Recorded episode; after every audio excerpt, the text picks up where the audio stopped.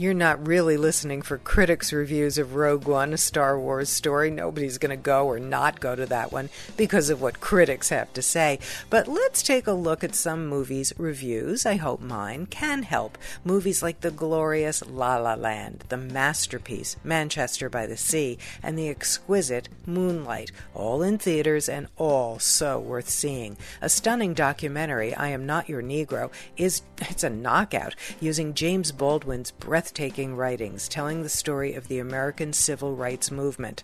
I also got a real spine chilling charge out of Nocturnal Animals, Tom Ford's thrilling thriller, starring Amy Adams and Jake Gyllenhaal. The Love Witch, now that's a fab feminist horror story.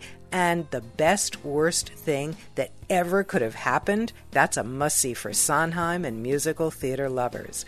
From themovieminute.com, I'm Joanna Langfield.